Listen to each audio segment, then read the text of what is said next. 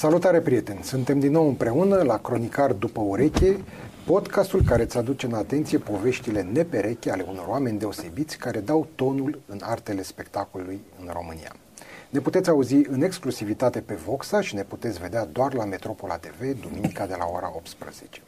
Invitatul meu de astăzi este un actor, regizor, fost manager de teatru, profesor de artă dramatică, sculptor în materie vie și, nu în ultimul rând, cultivator de roșii. Și asta doar ca să menționăm ocupațiile creative ale sale.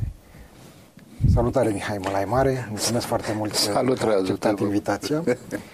și aș vrea să începem cu asta, cu cultivarea roșilor. De unde această pasiune și... Dragul meu, eu, eu sunt... Uh, am, am șansa să fi, să fi fost și să fi rămas țăran. Uh, pentru mine a, a, a atinge uh, pământul cu, cu hârlețul, cu grebla, cu sapa, e un, uh, e un privilegiu. E o imensă bucurie. Pe de altă parte, la, la noi, la Botoșani, la, la Sarafinești, la bunicii mei dinspre mamă, unde am, am fost mai des, roșiile nu se cultivau. Ele, ele se cumpărau de la, de la Bodoșani, era o raritate.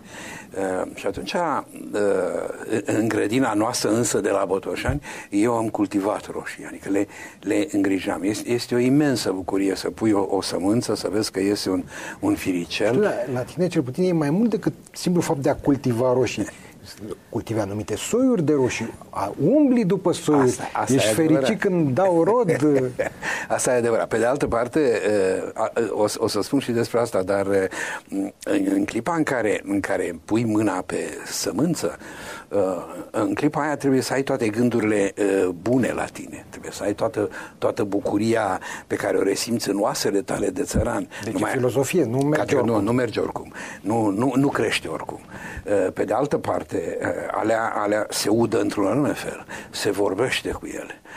Eu mi-am făcut o casă la țară lângă, lângă Câmpina și când m-am dus, mă rog, am cumpărat terenul, erau niște copaci și când m-am dus să pun țărușii pentru casă, am realizat că în interiorul spațiului ăruia erau doi pomi. Și scărpinându-mă eu în cap cum, ce Dumnezeu fac, un, unul de acolo de peste drum a venit cu o, o, o jardă și i-a tăiat. Și gata, s-a rezolvat problema. Vreau să zic că trei ani de zile, trei ani, copacii din curtea aia, sunt 2000 de metri pătrați, via, nu au rodit deloc. Adică m-am rugat de ei, i-am, i-am mângâiat, mi-am cerut scuze și într-un târziu copacii ăia au început să rodească și să se simtă în, în, în siguranță. Asta nu e, nu, nu e neapărat o glumă, nu e neapărat o, o poveste. Cine, cine o simte bine, cine nu, nu pățește nimic. Ehm, anul trecut eh, am, eh, am trăit un delir al eh, sortimentelor de roșii. O prietenă de pe Facebook mi-a trimis 31 de sortimente de roșii. Și am, am, am luat plasă în sensul că am fost atât de năucit de, de fericire că am, am astea încât le-am pus pe toate, n-am lăsat nicio sămânță. Ori eu nu am o seră, le-am pus în casă, nu spun ce era la mine în casă, cum ce nebunie. Au crescut săracele, dar nu așa cum ar fi trebuit. Pe de altă parte, ă, anul ăsta însă îmi doresc roșii românești. Ele mai există. Sunt, sunt semințe la Buzău, la centru de cercetare. Am vorbit cu directorul de acolo, cu, cu cercetătorii. Mă voi duce să iau răsaduri, uh, pentru că ei le pregătesc bine, le au uh, sănătoase și o să iau și niște semințe pe care o să mi le pun deoparte să le am așa pentru zile negre. Este o imensă bucurie să pot să... Păi vreau să spun că Mary, Mary vorbesc cu tine în clipa în care le dai cu zeamă bordeleză, cum am dat eu acum o săptămână.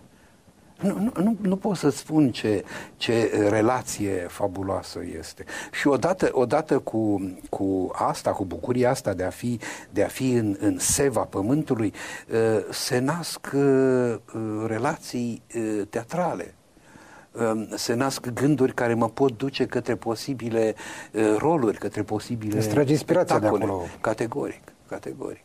Dar, minte, roșiile mele și copacii mei mă vizitează când joc.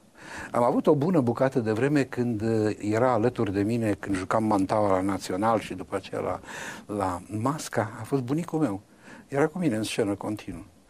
Uh, pe urmă mi s-a întâmplat să fie... Îl vedeai sau doar îl simțeai? Îl vedeam. îl vedeam, îl vedeam numai eu. Dar, dar ulterior apar imagini de cu tot o altă natură. Până și roșiile mele au apărut. Copacii mei, cățelușii mei. Imagini fulgurante din, din, din timpul vieții.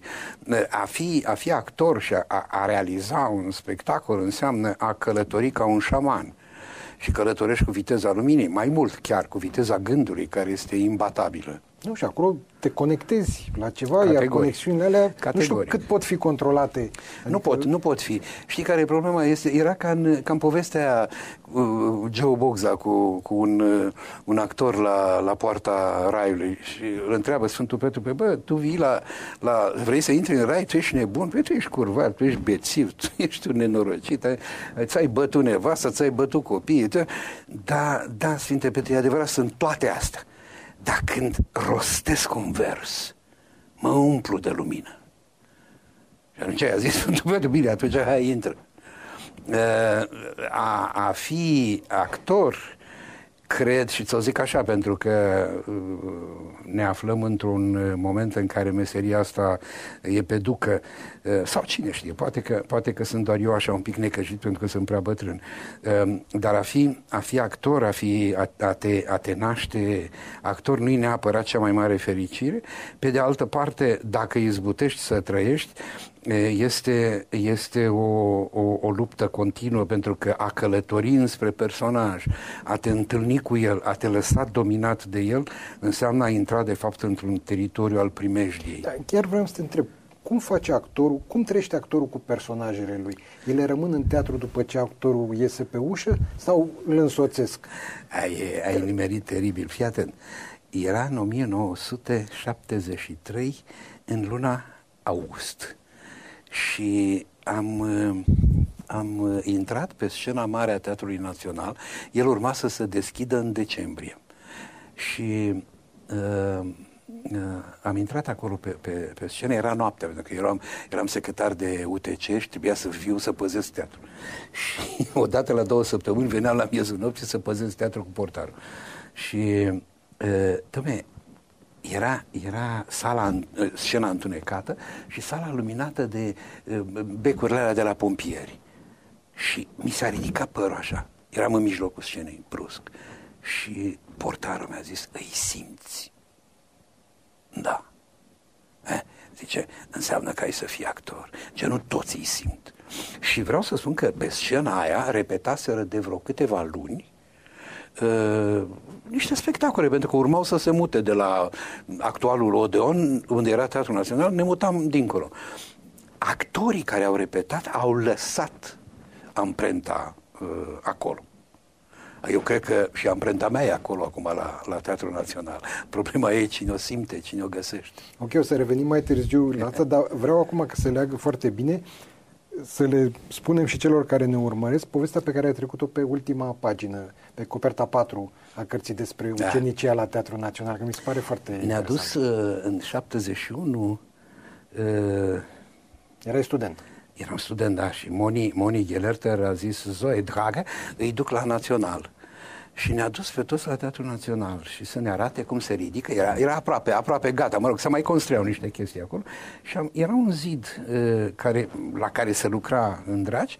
Când am ajuns noi, Moni a început să ne arate și era zidarul, a luat și el o pauză de o țigară ca să nu-l încurce pe Moni. Iar eu l-am rugat pe ăla, lasă-mă și pe mine spun câteva cărămizi.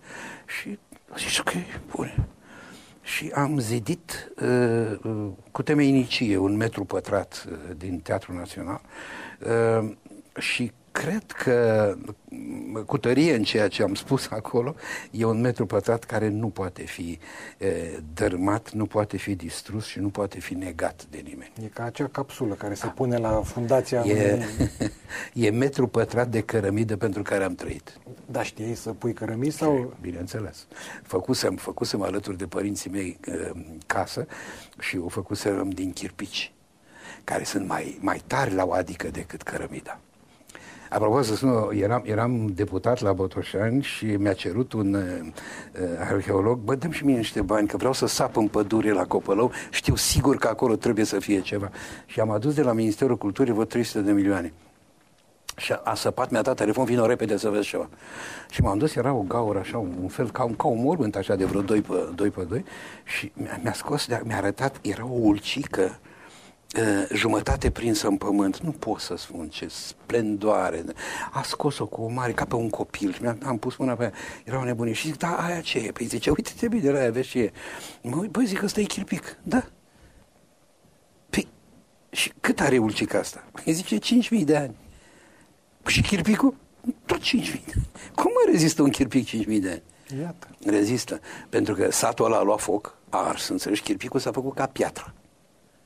În afara faptului că are o elasticitate fabuloasă. S-au și copt o rel- cărămizile. S-au copt cărămizile.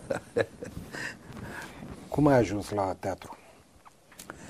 Dom'le, Teoretic trebuie să respect A fost adevăr- o voce așa care ai auzit Nu, nu ne da, da, a fost o voce, adică m, eram în clasa a cincea când diriginta m-a distribuit într-un rol, Goguță se chema, într-o scenetă o, cu o colegă de-a mea. Și probabil că eram foarte bun în, în asta, încât ea a declarat, tu ai să fii actor. Și chestie care mi-a intrat și mie în cap la o adică, înțelegi? O bucată de vreme am, am uitat însă de asta, uh, pentru că a intervenit vârsta aia în care băteam mingea, în care uitam că trebuie să mai învăț. Uh, au, au fost niște, niște uh, etape așa de uh, suișuri și coborâșuri, dar uh, teoretic uh, mi-am spus că sunt actor, mi-am, mi-am dorit uh, ca ca drept urmare să, să, să nu fiu prost, adică să fiu un tip, un tip uh, uh, cultivat drept care în mintea mea de prost, pentru că asta am fost de fapt. Am învățat de nota 10 la toate, inclusiv la tehnologia inului și câinepii, care se preda la liceu Laurian din Botoșani. Uh, și, mă rog, am rămas cu ideea că voi fi actor, am fost actor. Ai mei s-au speriat foarte rău când le-am comunicat în clasa a 12 că vreau să dau la teatru.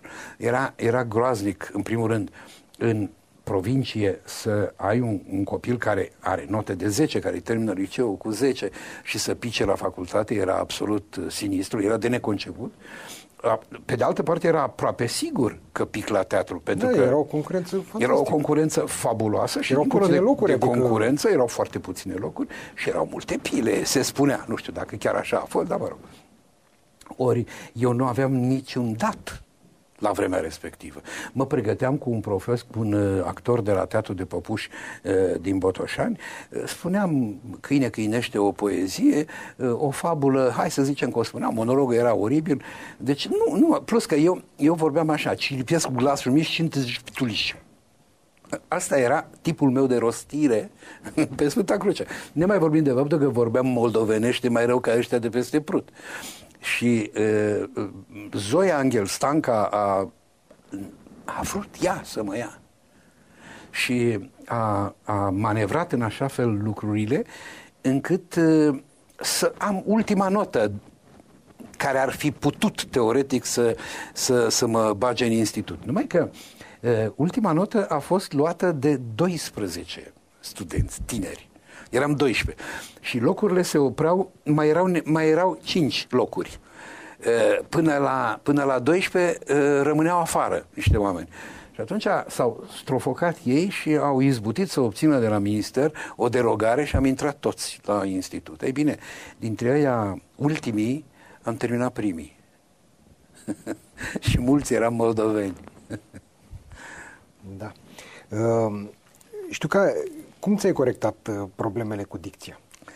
Bă, există exerciții care, pe, care, pe care le faci, pe de altă parte, sigur, un profesor, nu le-am corectat definitiv, ele, ce n-am putut corecta a, a trecut pe seama farmecului meu, ca să zic așa, sau a personalității mele de actor, dar uh, Există exerciții care să te facă să rostești ceva mai bine, s, r, ș, ț, ce, ci, uh, și sigur există uh, practisul care, pe care trebuie... Eu, eu am dormit doi ani cu uh, creionul în gură, cu ciolanul de, de, de, de găină în gură. Uh, eu mergeam în mașină cu osul de găină în gură și vorbeam, da, mă rog, aia ne cunoșteau că era mașina 38 care ne lua de la gară pe toți studenții și ne ducea, ne lăsa la, la Bulandra, aia, aia ne știau, nu se mai cruceau. Dar mai urcau în mașină și oameni care urcau și mă vedeau cu osul ăla în gură, erau, erau uh, mirați, îți dai seama. Uh, dar, uh, pe vremea aia se făcea școală. Noi am avut la, la vorbire cinci profesori și la mișcare șapte. Deci asta, asta e, iar acum n-au niciunul. Nici colo, nici colo. Deci asta e diferența dintre ce se întâmpla atunci și ce se întâmplă acum. Ă, admițând că doi copii, ăla și cu ăsta, sunt egali din punct de vedere al um, talentului și al voinței și al caracterului, ăla care avea 12 profesori la două materii, față de ăsta este net, net superior. Aia era școală, asta este făcătură. Nu poți să trimiți într-un teatru vorbit actori, studenți care nu au profesor la rostire. Nu se poate. Nu e normal. E ca și cum trimit uh, în, în medicină uh, studenți care, care n-au trecut pe la disecție. Dar cum la una? De ce acum n-au profesori no. de rostire? Nu.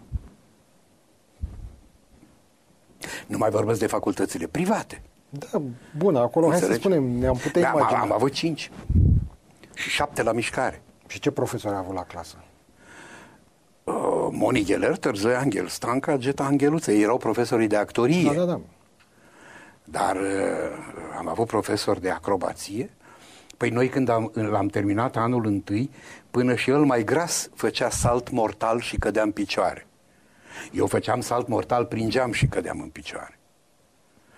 Uh, am avut profesor la... De ce nu erau cascadori pe vremea, deci trebuia să face voi actoria asta? Păi nu, pentru că făcea parte din, din meseria mea. Cum o să las un cascador să facă un salt mortal dacă eu trebuie să o știu? Dincolo de asta mai e ceva. Teatrul știi unde începe? Alergi, bați pe batută, te ridici și vrei să zbori. Numai că forța de atracție a pământului te oprește. Deci te ridici, te ridici și te oprești. Și aici trebuie să tragi de coate ca să te poți întoarce. Ei, în fracțiunea, în milionimea aia de secundă un, în care forța de, de propulsie este egală cu forța de atracție a Pământului, acolo se naște conflictul. Acolo, te, și acolo se naște teatru, că asta înseamnă teatru. Acolo, dacă ai suficientă nebunie, zbori și nu te mai întorci, iar dacă nu o ai, și e bine să nu o ai, pentru că e nevoie, trebuie să te întorci, dar nu poți oricum. Că nici rachetele nu intră oricum și se așează în București. Trebuie să nimerești unghiul respectiv. Trebuie să știi cum să te învârți, trebuie să știi cum să cazi, trebuie să știi cum să aterizezi. Teatru nu e doar așa că am eu talent. Teatru este o sumă întreagă de mijloace de expresie pe care trebuie să le stăpânești până când talentul poate să țâșnească.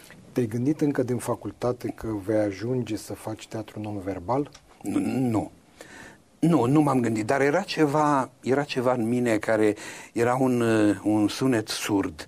Uh, am fost teribil de uh, de... Uh, în, în primul rând, er, eram la, la Cassandra și Zoe, jucam Chirzul Iaridi uh, de Vasile Alexandrii. Ăsta era, și așa cum spune numele, era gelos, era un grec gelos, că nevasta lui frumoasă părea, credea el că îl înșală cu altul. Și atunci Zoe îmi zice, fii, fii nervos cât poți tu, să vedem ce iese. Și am stat, zic, cum dracu să fiu nervos? Am, am urlat și am alergat, am urcat pe peretele din stânga, pe arlechinul din stânga 3 metri, m-am dat jos, am alergat pe arlechinul alt 3 metri și tot așa de câteva ori. Uh, mi-au zis uh, după aia cronicare că sunt actorul fluture, sau muscă, pardon. Uh, ăla a fost un, poate un prim, un prim uh, semnal că zona mea de expresivitate maximă n-ar fi neapărat în, în spațiul cuvântului. Pe de altă parte, când eram în clasa a 5 revin la goguță ăla, am jucat numai în stradă, Radu. E o prefigurare. În viața mea nimic nu este întâmplător. Sau nimic nu se petrece acum.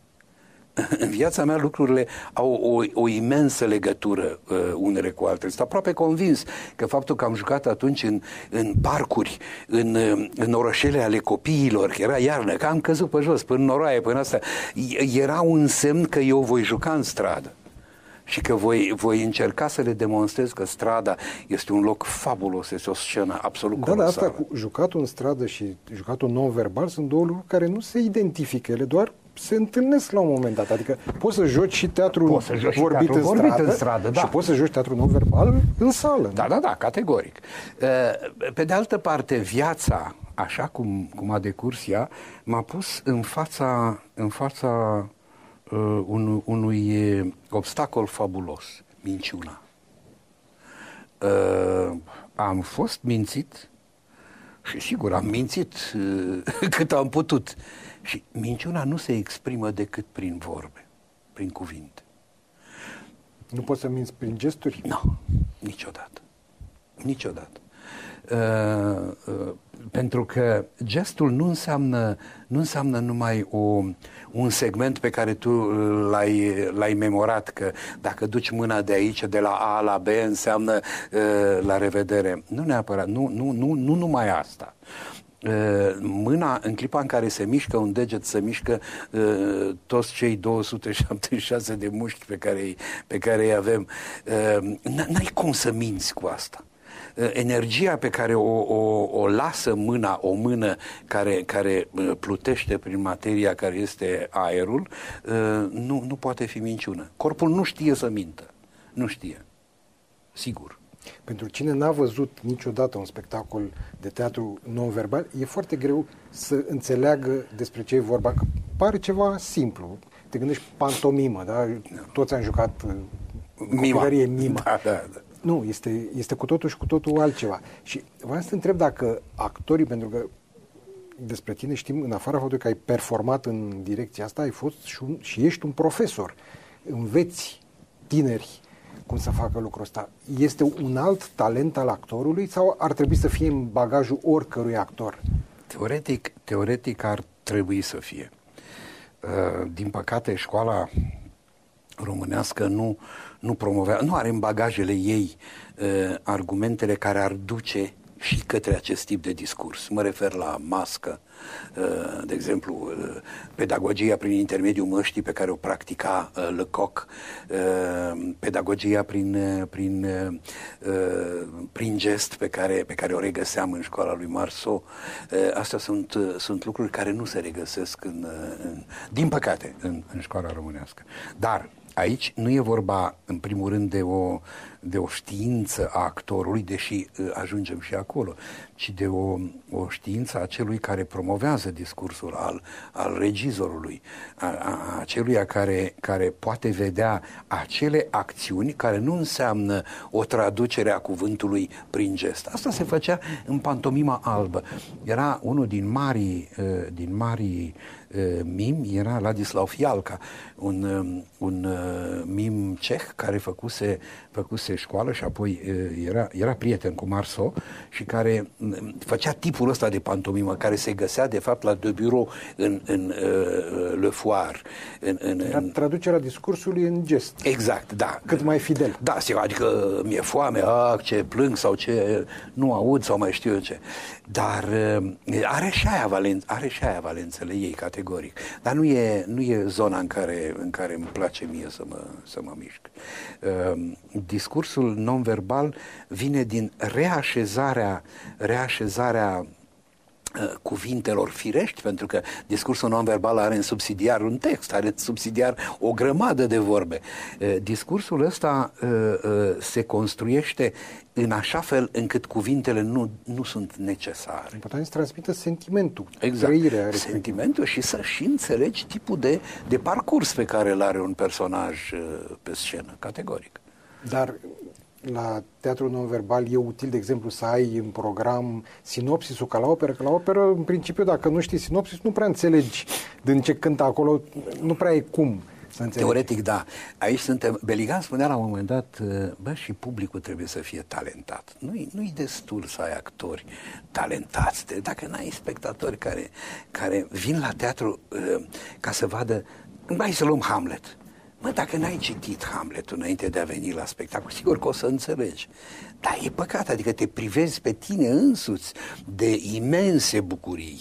Uh, uh, dacă, dacă ai un spectator care, care plătește 30, 40, 80 de lei, să zicem, pe un, pe un bilet, și nu-i place și se și ridică așa ca mitocanul și pleacă în, plină, în plin spectacol, deranjând pe lumea, uh, lumea de acolo, nu e în regulă. Ehm, dacă ai un spectator care, deși se spune uh, înainte, scoate telefonul și mai comunică niște impresii și se vede, uh, se vede lumina aia, nu e în regulă. Uh, teatrul, teatrul, din păcate, astăzi a devenit un fel de piață de idei. Mă duc, ce fac? Mă duc la teatru a, a, să dau niște idei acolo și mă duc și eu să le, să le iau. Și în piață, sigur, dacă mă sună telefonul, răspund. Dar nu e, nu e, nu e, nu e firesc. Revenind la fondul chestiunii. Uite să luăm, de exemplu, statuile vivante. Da? Oricine își poate imagina ce sunt la statui vivante, că au văzut pe promenade personaje încremenite. Da? Asta e. Cât de greu este să faci așa ceva și, de fapt, în ce constă uh, talentul, abilitatea doar să stai nu, nu, înghețat nu, nu, categoric. În primul, rând, în primul rând că ceea ce se vede pe la Rambla, uh, uh, chiar la, la Paris, în, în Montmartre sau, sau uh, la Londra, nu e statuie vivantă în, sens, în sensul pe care îl dau ei, aceste, îl dau eu acestei sintagme.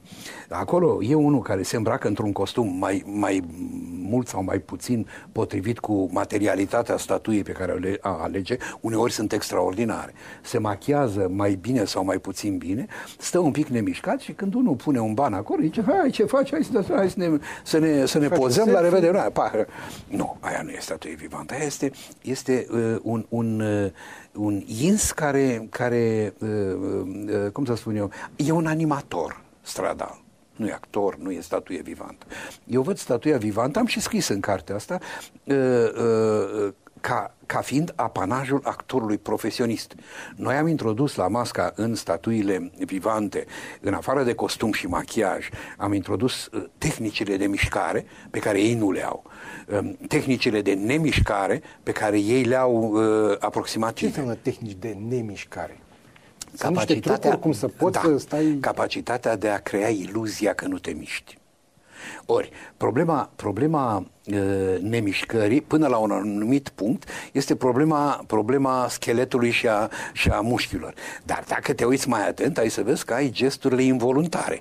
Clipitul, e, înghițitul, astea cum se, cum se stăpânesc? E bine, se stăpânesc. Există tehnici de a le stăpâni și de a crea în felul acesta masiv iluzia nemișcării. Uh, iar noi le avem, noi le-am descoperit, noi le-am, le-am promovat, eu le-am scris.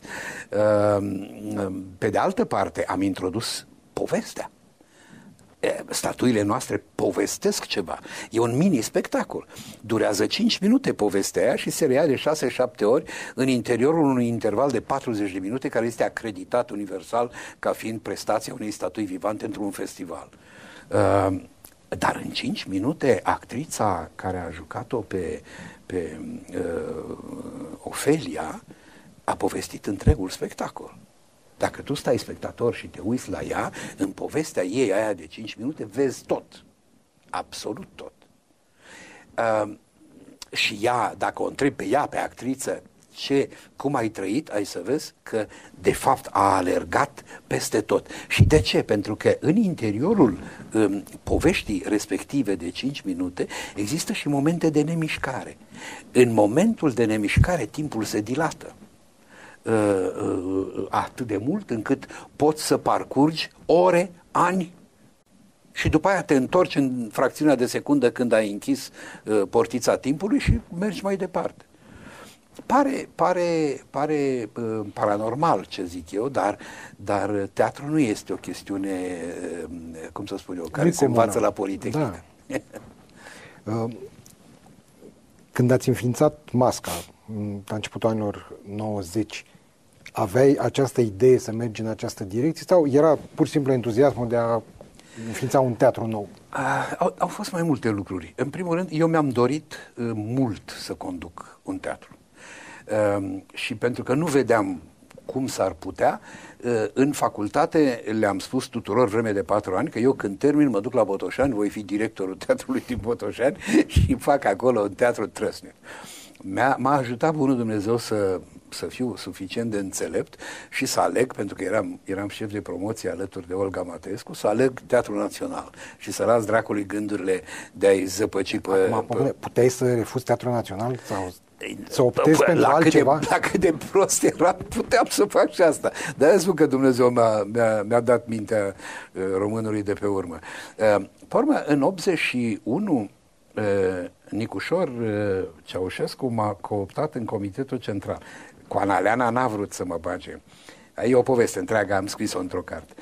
Coana Leana m-a trecut uh, uh, spre, cum să spun eu, spre fericirea mea ulterioară loviturii de stat, m-a trecut la, la uh, supleanți și atunci am scăpat. Dar eu am avut cu Nicușor o discuție că m-a întrebat ce ai vrea să faci și zic, doamne, aș vrea să fac un teatru al tineretului.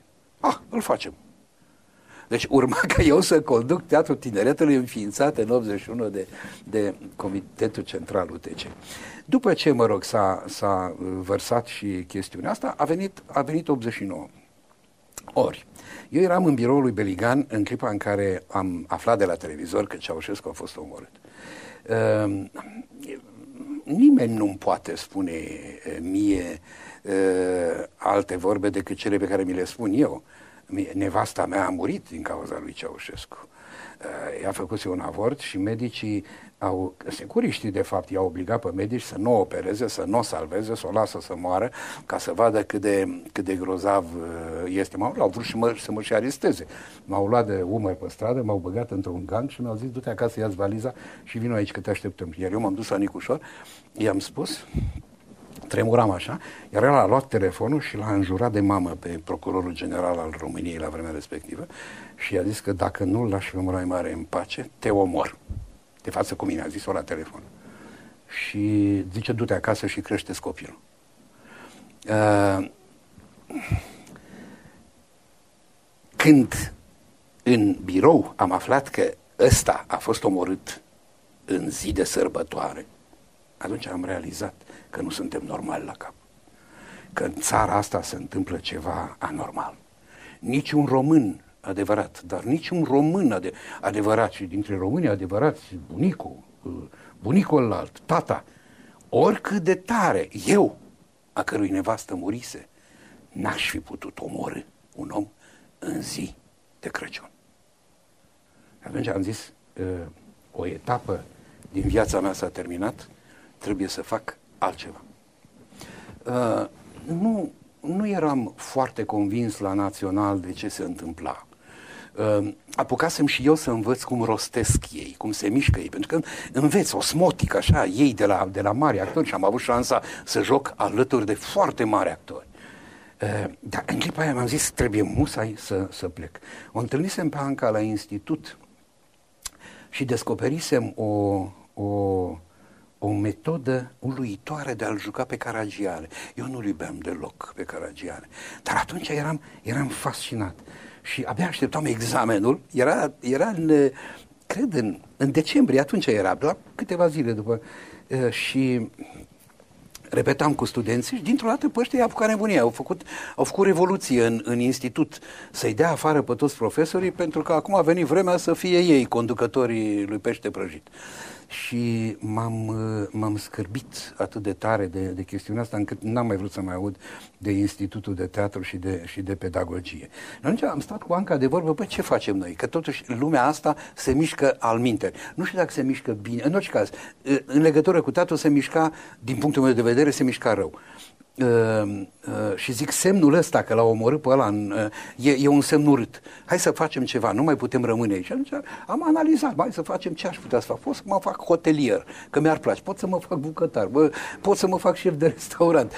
A, a venit unul cu o idee, hai de mă faceți un ziar.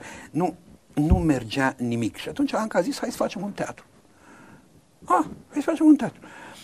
Am făcut o cerere, i-am dus-o lui Pleșu care ne-a respins-o pe loc, deși se înființase Teatru Mundi și Excelsior, pe noastră a respins Și uh, ne-am întâlnit cu uh, Bogdan Popovici, care era directorul general al teatrelor, Bogdan o cunoștea bine pe Anca și ce sunteți supărați? Uite, bă, ne-a respins uh, cererea de înființare a teatrului. Și l-a luat hârtia, s-a dus la Pleșu, Pleșu a semnat pe loc, a venit, poftim teatru. Și așa s-a înființat Teatrul Masca. La Teatrul Masca, prima problemă majoră n-a fost una de, de strategie. Pleșu a semnat acolo hârtia, și se înființează Teatrul Masca fără sediu. Eu n-am băgat de seama această chestiune. Uh, am zis, ok, găsim sediu. Și am umblat prin București câteva luni de zile, uh, găseam sedii pe care mi le furau. Mi le, mi le luau, ăia de la minister. Vorbeau între ei și când mă duceam a doua zi, sediu era dat. Și am pierdut enorm de mult timp. Enorm. Bătălia pentru sediu la Teatrul Masca este una, una uh, care, de fapt, a dus uh, la pierderea competiției românești uh, vis-a-vis de vest. Are competiție în care eram noi implicați cu vestul. Păi, Teatrul Masca e cel puțin la fel de bun decât o, ca Odin Teatret. Dar cine știe? Între noi fie vorba. Uh, uh, Odin Teatret e, e, un, e un nume, Teatrul Masca e un alt fel de nume. Energia pe care am avut-o și eu și Anca s-a disipat în sensul că ne-am luptat pentru cu birocrația, sediu. Cu da, ne-am luptat pentru sediu îngrozitor și în secunda în care am avut sediu am descoperit, unul, că uh, eram deja bătrâni și uh, doi, că nu izbutiserăm ceea ce era cel mai important să facem, să facem o trupă. Uh, construiam spectacole cu nemiluita, unul după altul, veneau sumedenie de tineri care, care nu mai erau în stare să țină, să țină pasul cu noi, uh, plecau, erau sumedenie de inși care stăteau 2-3 ani pe la noi și după aceea trădau, plecau, se duceau, la, se duceau la alții și trebuia mereu, mereu, mereu să iau de la capăt. Păi nu s-au confruntat cu asta nici Barba, la o din teatră, nici Nușchina, eu m-am da, confruntat. Direcția asta, deci dincolo de toate avatarurile astea administrative, birocratice, cum v-ați găsit drumul ăsta? Uh, simplu. simplu. Nu pare, da. A venit într-o zi, într-o zi uh, am uh, uh, mi s-a anunțat de la, de la minister că sediul în care, în care jucam, noi eram în piața Amzei, la Dales, era acolo, că să ne dea afară. Uh, le stăteam în gât și atunci uh, i-am zis Ancăi, bă, hai să facem, hai să ieșim dracu în stradă hai să ieșim să ne, să ne, să, să ieșim cu actorii. Și atunci ne-am îmbrăcat în clovni, că tocmai clovni făceam, ne-am luat instrumentele și am ieșit pe stradă și am plecat de la, din piața Amzei, am trecut uh, pe Maghero până la Notara, uh, ne-am întors, ne-am dus până la telefoane și am venit, și am venit înapoi. Uh, Mașec era director la, la uh, Notara și a deschis geamul, că mă auzea pe mine făcând scandal, că aveam goarne. Și, nu, Mihai, nu există teatru fără cuvânt. Și eu am răcnit de jos, hai să vezi că există. Uh, dar noi apucasem să învățăm câteva cântece la, la trompetă, la instrumente de suflat și uh, toată acea primă paradă a stradală din România realizată de Teatrul Masca a fost un eveniment absolut uh, cutremurător. Și acolo am descoperit o lume uh, care mi era complet străină ca actor la Teatrul Național. Păi, în primul rând, a venit un țigănuș la mine și a zis, bă, nene, zice, uite, ia de aici 10 lei, dar sincer, adică, că noi stăteam la un moment dat, eram năuci, aveam niște tube în mână, ia, domne, 10 lei, ia un taxi, du-te, du-te la teatru, nu le căra în spate. dar, modul în care ne primeau oamenii prin magazine, în care ne priveau pe stradă. Hai să ne întoarcem un pic la anii de stagiatură. Pentru că ai această carte care e în pregătire, cei care ne urmesc ar trebui să știe că eu am văzut pe Facebook, ai mai postat de acolo și te-am rugat să-mi dai și mie măcar niște fragmente de manuscris să văd și mi se pare foarte interesant în primul rând ideea de a scrie o carte despre primii trei ani. Slavă Domnule, ai stat în Teatrul Național mult mai mulți ani, dar ăia pare că te-au marcat într-un fel. Da, teoretic, teoretic asta vine dintr-o, dintr-o idee pe care am avut-o și care nu s-a putut materializa, ca noi, noi, generația mea, care anul viitor, anul ăsta, împlinim 50 de ani de, de meserie, să scoatem o carte despre primii trei ani de stagiatură ai fiecăruia în teatru. Mă rog, nu s-a putut și atunci am, eu m-am apucat, sunt un om uh, hotărât și am început să scriu și am scris. Sigur că uh, aparent e, e, n-ai despre ce să scrii, pentru că am făcut trei figurații în, în cei trei ani. Am jucat în Apus de Soare uh, figurație, uh, am mai jucat Adică în nicio replică, nimic, doar... Nu, nu, doar figurație, pur și simplu. Și în Richard al III-lea. Dar, uh, dar erau mari actori pe scenă. Ai respirat aerul ăla acolo. Sigur. Eram la toate repetițiile. Uh, uh, eu eram opt ore uh, în fața scenei, mă uitam la ei ca, ca disperatul și încercam, încercam să-i, să-i, să-i simt, să înțeleg. Pe de altă parte, seara, dacă nu jucam, vedeam. Eram, eram la holubărie, mă uitam și vedeam spectacolul. Și când mă uitam la spectacol, îmi doream un anume rol. Și s-a și întâmplat extraordinar. M-a chemat Horia și mi-a zis, Nima, Bibanu s-a bolunzit, poți să joci de seara la, la mare? Ion din Chirița era un rol mare. Sigur, știa, știi rola, știu. O știam pentru că mi-o doream. Mă uitam, mă uitam la spectacol și... Uh, dar în, în, în carte uh, nu sunt numai amintirile mele. Și nu se vorbește despre Mălai Mare. Adică uh, sunt, sunt amintirile mele despre ceilalți și sunt 15 interviuri pe care le-am luat cu colegi și prieteni care am intrat odată în teatru. Actori, tehnicieni, funcționari. Ehm, ea acolo, sigur, sunt acolo și, și Cezara și Olga și Ovidiu Moldovan și Mihai Niculescu și Costel Constantin și Tamara Crețulescu. Dar mai, mai e acolo și Rodica Cotei, care era portăreasă. Mai e acolo tot vânătorul, care a fost director, director adjunct economic și contabil șef al Teatrului Național. Mai e acolo și Ion Ghiciu, care a fost șeful de personal al Teatrului Național. Și cu toții construim în carte o, o imagine a ceea ce a însemnat și ce era Teatrul Național în perioada, în perioada respectivă. Eu am avut, știi, de multe ori m-am gândit că mi-ar plăcea să intru, dacă aș putea cumva, în, în pielea, în sufletul unei plasatoare de teatru. Pentru că mi se pare absolut fascinantă această meserie, să stai și seară de seară să vezi teatru și să vezi un spectacol de zeci de ori și cred că știi cel mai bine când a fost maestru în zi bună, când a fost în zi proastă. O, când... nu, nu, da, nu numai, dar mai e ceva. O plasatoare, uh, eu, de exemplu, la, la, la Masca, în, ori de câte ori am ocazia, uh, fac pe garderobierul. Uh, mă duc la garderobă și le dau oamenilor hainele a intra în, în, în relație cu publicul în, într-o zonă de extrateatralitate este un lucru fabulos. Gândește-te, un spectator vine la masca, vede un spectacol și când, când iese un spectacol regizat de Mărai Mare și când îl vede Mărai Mare îi dă paltonă. E, e un lucru, în primul rând că e firesc și în al doilea rând este, este un lucru care îl, îl, îl face pe omul ăla să înțeleagă că nu a venit la o fabrică de șaibe a venit la o chestiune extrem de importantă pentru sufletul lui. Ok, și când ai ajuns la Teatrul Național, cum ți s-a părut? Pentru că, mă rog, orice aspirant, orice actor în devenire, pentru el Teatrul Național e așa un templu, nu?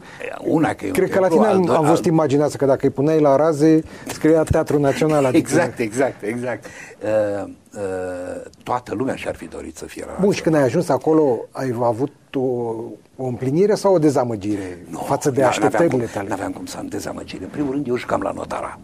Uh, mă luase, mă luase Rafael și jucam acolo și chiar au vrut să mă țină, dar eu le-am zis, nu, domnule, dacă nu aveți loc, dacă aveau loc, mă duceam la notara, nu era asta o problemă. Dar uh, scosese naționalul loc.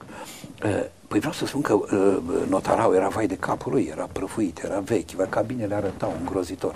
Păi când am venit la național, mă, era casă nouă mirosea, va, a mirosit ani, ani în șir, avar. Dom'le, aproape că ne descălțam când intram în cabină. Nu mai vorbesc de... Da, și tot, tot se simțeau așa. Nu doar noi, actorii. Absolut toți erau, erau fascinați de, de, de, de, de, de minunea care, care era Teatrul Național. Păi să vezi ce spune Ion Baranovski, uh, bun prieten al meu, mașinist la Teatrul Național, cum povestește și cât munceau. Ăia dormeau 5-6 ore pe, pe noapte acasă, în rest era un teatru continuu. Era, era, a, a fost o perioadă, în primul rând noi ne-am avut 73-76, n-a existat zi liberă în Teatrul Național. Se repeta și se juca și lunea. În fiecare zi se juca, inclusiv lunea. Iar acum, pămâne, la ce ar trebui actorului zi liberă? Nu înțeleg. Păi nu-i trebuie, asta scriu și eu în carte. Deci, nu-i trebuie, dar funcționarului îi trebuie, inclusiv funcționarului teatral, îi trebuie zi liberă. Absolut. Almiter, eu dacă fac un rol și rolul vine și mă ia de gât și mă ține, eu pot să zic, băi, ești nebun, e luni. Luni am treabă, sunt liber. Păi asta te întreba la, la început. Cum faci cu rolul când ești în teatru? Vine după tine sau nu?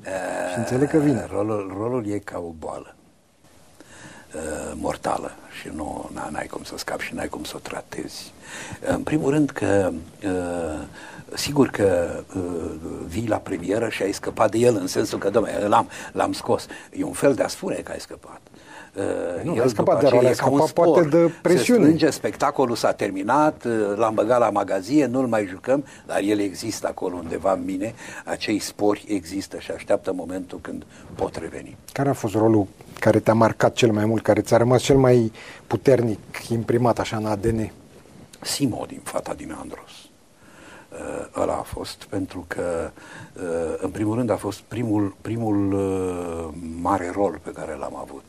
A fost întâlnirea cu Gonța, care e un regizor imens și care m-a distribuit în contramploa. Evident, eu vroiam să joc pe servitorul, pe nu știu ce, și uh, mi-a, mi-a creat uh, probleme, probleme imense, dar uh, a fost un rol pe care l-am jucat de 700 de ori. Uh, vreme de o grămadă, o grămadă de ani. Uh, a fost fabulos, da. Eu n-am jucat foarte multe roluri. Uh, am jucat multe rolișoare, uh, am făcut câteva roluri mari de tot, după care uh, uh, sau în paralel cu teatru, jucam mult la televiziune, mult. Eu eram în fiecare săptămână în emisiunea de varietăți am condus o bună bucată de vreme emisiunea pentru copii și filmam ca regizor. Adică mi-am, mi-am șlefuit uh, uneltele de regizor în felul ăsta și la radio. La radio era cu tremurător de frumos. Nu, nu, nu, pot, nu pot să spun nici nu. O, o școală la fel de bună ca școala pe care am avut-o eu, ca IATC-ul meu, a fost radio categoric. Păi te întâlneai cu George Constantin acolo, de tu erai un nei ca nimeni și venea George Constantin care saluta, bună ziua copii, bună ziua domnișoară și el venea cu textul piesei, al nostru era aruncat cine știe pe unde. La el era colorat în trei culori. Adică culoarea aia îmi dădea tonul ăsta, culoarea aia îmi dădea tonul ăsta. Adică, și, uh, iar, iar la Teatrul Național, de exemplu, actorii bătrâni, gen Giugaru, Calboreanu, aveau spectacol seara. Ei veneau dimineața la ora 10. Păi mai ce faci dumne la ora 10? Păi, care e problema? Zice, mă simt foarte bine. Păi ce mănânc aici, dorm aici, nevasta știe că nu sunt în altă parte, sunt la teatru și pe de altă parte, zice, mă simt extraordinar. În secunda în care știu că nimic nu se poate întâmpla, pentru că eu sunt aici. Actorul de tip nou, Kabuki, Eh, de tip asiatic, stă patru ore la machiaj, se uită la masca lui și mai pune în față și mai nu știu ce. Tocmai pentru că vrea să scape de tramvaiul de afară, de lumea de afară, vrea să se adune. Actorul nostru vine la fără 5 minute și zice, hai să mă și să intru în scenă. Nu merge. Nu, no, ăla nu-i teatru. Ăla nu e teatru. Pe de altă parte, eh, fiecare teatru bucureștean în perioada aia, nu vorbesc numai 73, 73, 80 să zicem. Era o școală de teatru. Fiecare teatru avea 2-3 regizori mari care dădeau direcția, care um, uh, aspirau uh, talentele, care impuneau uh, discursul. A, vroiai, vroiai dramaturgie contemporană, românească și, și marea dramaturgie, sigur, te duceai la Național să joci. Vroiai, vroiai Shakespeare, vroiai Ibsen, te duceai la Bulandra. Vroiai comedii, te duceai, vroiai Boulevardier, te duceai la Notara. Era, era, iar tu ca spectator, ce suflet am săptămâna viitoare? Mi-ar trebui o comedie. Păi unde să mă duc, frate? Sigur că erau comedii bune și la Național și la Bunanda, dar te duceai la ăla care era autorizat la, la teatru de comedie. Uh, toți aveau imensi actori, imensi actori. Păi, am fost acum la Național, scriu despre asta în carte, o să-ți dezvăluiesc. Uh, am văzut o piesă. Subiectul era cam același cu, cu piesa lui Everac, cu un fluture pe lampă. Păi bă, frate, dacă îți spun distribuția de la, de la Everac, cați pe spate. De la Național. Erau numai imensi actori. Numai imensi actori. Altă lume. Altă lume. Mai avem doar câteva aminte și vreau să te întreb cum a fost relația cu meșterul Beligan? Cum ai trăit alături de el? A, Că au fost niște ani totuși. fabulos. Fabulos. Ăsta era un om, un om care uh, uh, pritocea uh, teatru și, și bucuria de a fi pe scenă continuă. Dar trebuie să-ți dau două, trei, uh, uh, spun două vorbe. Deci, pe, în scena, uh, cu el în scenă și cu Marcela Rusu, în uh, uh, Filumena Marturano, uh, m-a umflat râsul. Am râs, Mar- Marcela rostea, cum rostea ea cu în fază mișto și pe mine m-a umflat râsul. M-a chemat la cabină, mi-a dat două palme Marcela de m-a, m-a lipit de perete. Beligan zice, da, să nu fiind supărat, și asta și pe mine mă bate, lasă, da. În sfârșit, după, după câteva luni, Marcela mă găsește la Paris, eram cu un turneu cu teatru, zice, de ce ești amărât? Eu m-am ferit așa, zic, am crezut că iar îmi dă o palmă. Și mi-a plecat așa, zice, sunt amărât pentru că aș vrea să, asta era în 81, aș vrea să fac o bursă. Unde? La Paris. Ce bursă? Păi și să fac pantomiu. Cu cine? Cu Marcel. Băi, zice, îl cheamă, era atașatul cultural. Îl vezi pe tânărul ăsta, talentat și impertinent, într- cât, cât, într-o lună să fie la Paris, să facă bursă cu cine? Ai zis, mă, cu Marcel, ai înțeles? Ăla n-a zis nimic și Marcel a plecat. Ne-am întors peste trei zile la, la București, mă sună Suzana Gâdea. Ia vină cu Băi, mi-a dat ordin Marcela să te trimit la Paris. Te duci la Paris peste o săptămână, zice, dar nu cumva să nu te întorci, că mă omoară. Deci asta era lumea. Iar după ce mă bătuse Marcela, eram cu Beligan în scenă și eu făceam o găinărie și luam aplauze de fiecare dată. Și când mă uit, Marcela era în culise și se uita așa crunt la noi. Și eu zic, ce fac? Îl întrebă Beligan. Și Beligan, zic, le iau? Și Beligan se uită la ea așa, zice, dacă poți, ia-le. păi era ca un tată. Era, era, era Uh, și se comporta ca un tată, adică uh, te întreba de, de copil, te întreba de, de necazuri, dacă, dacă ai, n-a existat om să aibă nevoie de medicament sau de casă și Beligan să nu le, să nu le rezolve. Însă, în 90, imediat după Revoluție, l-au adus pe Beligan în teatru uh, și au început să-l înjure niște găinari, niște figuranți, uh, niște actori de nimic pentru că primiseră ordin de la securitate să-l dea afară pe Beligan din teatru. Da, trebuie să ne oprim din păcate, timpul trece foarte repede. Mulțumesc foarte mult, Mihai, sper să apucăm, că mai avem mult, foarte multe de, de povestit, doamnelor și domnilor. Acestea au fost săptămâna aceasta. Țineți minte doar până când ne vom întâlni data viitoare că viața fără teatru este ca împărțirea la zero, fără sens.